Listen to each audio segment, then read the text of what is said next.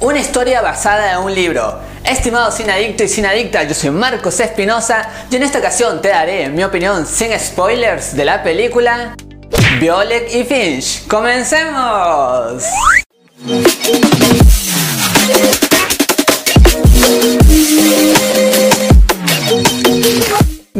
Y bienvenidas a todos a su canal Marco de Cine, su canal en donde les contamos qué tal están las películas y series del momento. Ahora sí, sin más que decirte, iniciamos nuestra crítica.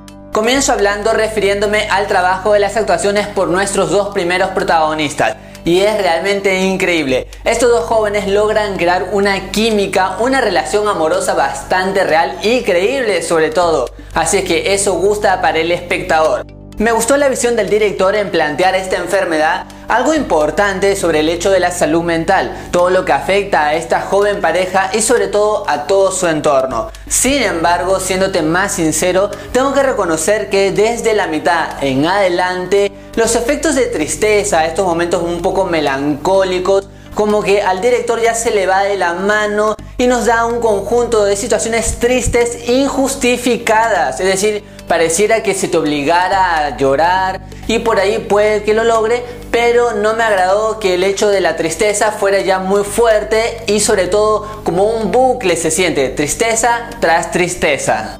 En la introducción de esta cinta no digo que ha sido mala, sin embargo también se perdió una gran oportunidad de engancharte desde un principio, porque por ejemplo, comienza la película con los típicos clichés de las comedias románticas, y eso por ahí es muy predecible. Sin embargo, luego antes de la mitad hay un gran giro que ya nos muestra otros matices de nuestros personajes. Entonces es justo en ese momento donde, bueno, se va creando un poco de angustia porque queremos ver más Queremos que al menos nuestros personajes salgan airosos de estos problemas que están pasando y eso agrada.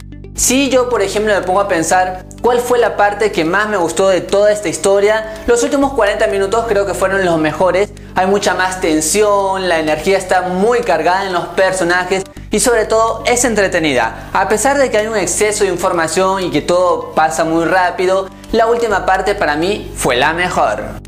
Si me preguntas si te hace llorar, pues sí, quizás hay algunos momentos que te haga un poco lagrimear porque son cosas muy fuertes emocionales. Y esto no encuentra un equilibrio perfecto, digamos. Por ejemplo, yo vi Bajo la misma estrella y está bien, había escenas un poco conmovedoras. Sin embargo, siempre se le da al espectador este respiro, con un chiste en el medio, un chiste muy inteligente. Pero acá no hubo ningún solo momento en donde yo me pueda reír o al menos sonreír. Acá la tristeza siempre está muy fuerte y eso no me termina de cerrar porque ya siempre se va a un extremo y a pesar de que las cosas van entreteniéndose, se siente un poco forzado por muchos momentos.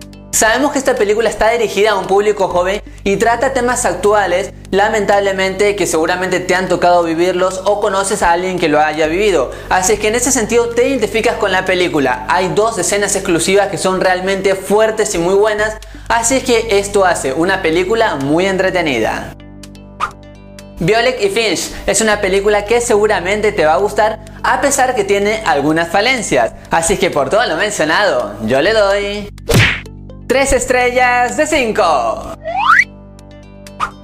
Y la pregunta de este video es, mencióname alguna película que haya sido basada en un libro y te haya gustado. A mí, por ejemplo, me gustó la película La Habitación, en donde Bray Larson ganó su Oscar como mejor actriz. Ahora déjame tú tu respuesta en los comentarios que los leo absolutamente a todos. Y también recuerda que me puedes seguir en todas mis redes sociales. Allí me encuentras como MarcoCine8. Los links lo tienes en la descripción. Así nos conocemos un poquito más. Si te gustó el video, dale un gran like. Suscríbete a este canal, así formas parte de este gran equipo. Compártelo con todos tus amigos, así nos ayudas a seguir creciendo y activa la campanita de notificaciones de YouTube, así te enteras cada vez que subo un nuevo video. Y algo muy importante es que después que hayas visto esta película, regreses al canal y me comentes tu opinión. Recuerda que en el cine hay distintas miradas y todas son válidas e importantes, así es que hablar de cine es lo mejor. Estimado sin adicto y sin adicta, yo soy Marcos Espinosa y conmigo será hasta otra ocasión. Goodbye.